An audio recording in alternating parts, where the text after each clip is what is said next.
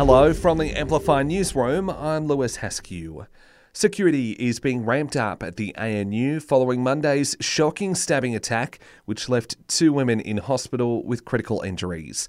The twenty-four-year-old man accused appeared in court yesterday after being charged with attempted murder and is due back in court next month. Concerns are growing this morning for the upcoming bushfire season, with several states already battling out-of-control blazes. News of an El Niño spring and summer means conditions, even here in Canberra, are expected to be much hotter and drier. But Weatherzone meteorologist James Roate says not every El Niño is the same. On average, we can expect higher temperatures in the day, less rainfall, but we might still see some days with some heavier rainfall as well. So it, each event is different. More relief is on the way for our most vulnerable amid the cost of living crisis. Income support payments have increased today, lifting JobSeeker by fifty-six dollars a fortnight to seven hundred forty-nine dollars. Rent assistance for singles without kids will rise by twenty-seven dollars. The single pension is also going up by thirty-two dollars and forty-nine dollars for couples. It's said to benefit around five point five million Aussies. International airfare prices could have dropped by as much as ten percent if the federal government had granted Qatar Airways extra flights to Australia. The chief executive for Airline Intelligence and Research has told a Senate inquiry that the July decision to knock back twenty-one extra flights drove up competition and cost the tourism industry one billion dollars. It comes as flights to Greece are more than ninety percent higher than pre-pandemic prices and seventy-five percent for the U K.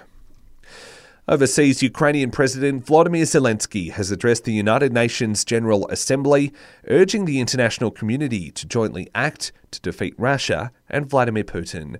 He's accused Moscow of weaponizing food and energy and even kidnapping Ukrainian children during the invasion.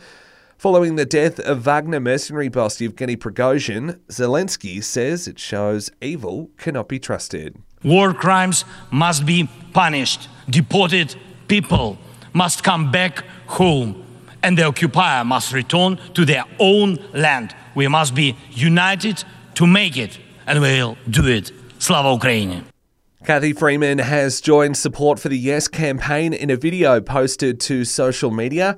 The Olympic legend has described the Indigenous voice to Parliament as a chance for unity, encouraging Aussies to vote yes come October fourteenth. We have the chance to be part of a moment that brings people together, to work hard for something that we can all believe in. And right now, each of us can be part of something that really matters.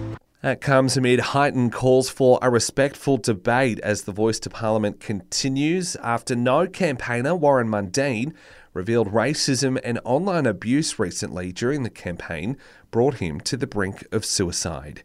And if you or anyone you know is in need of help, you can contact Lifeline on thirteen eleven fourteen. And a brand new Coles store is taking centre stage as part of the opening of the Dixon Village development today. The supermarket chain's latest edition features some Canberra firsts, including a mochi ice cream bar and self-serve bread slicing. But I hear you asking, what about the parking? There's um, two levels, level one and level two underground car parking. That's store manager Cathy Topic there. And that's the very latest in news. We'll have another update for you right here later this morning.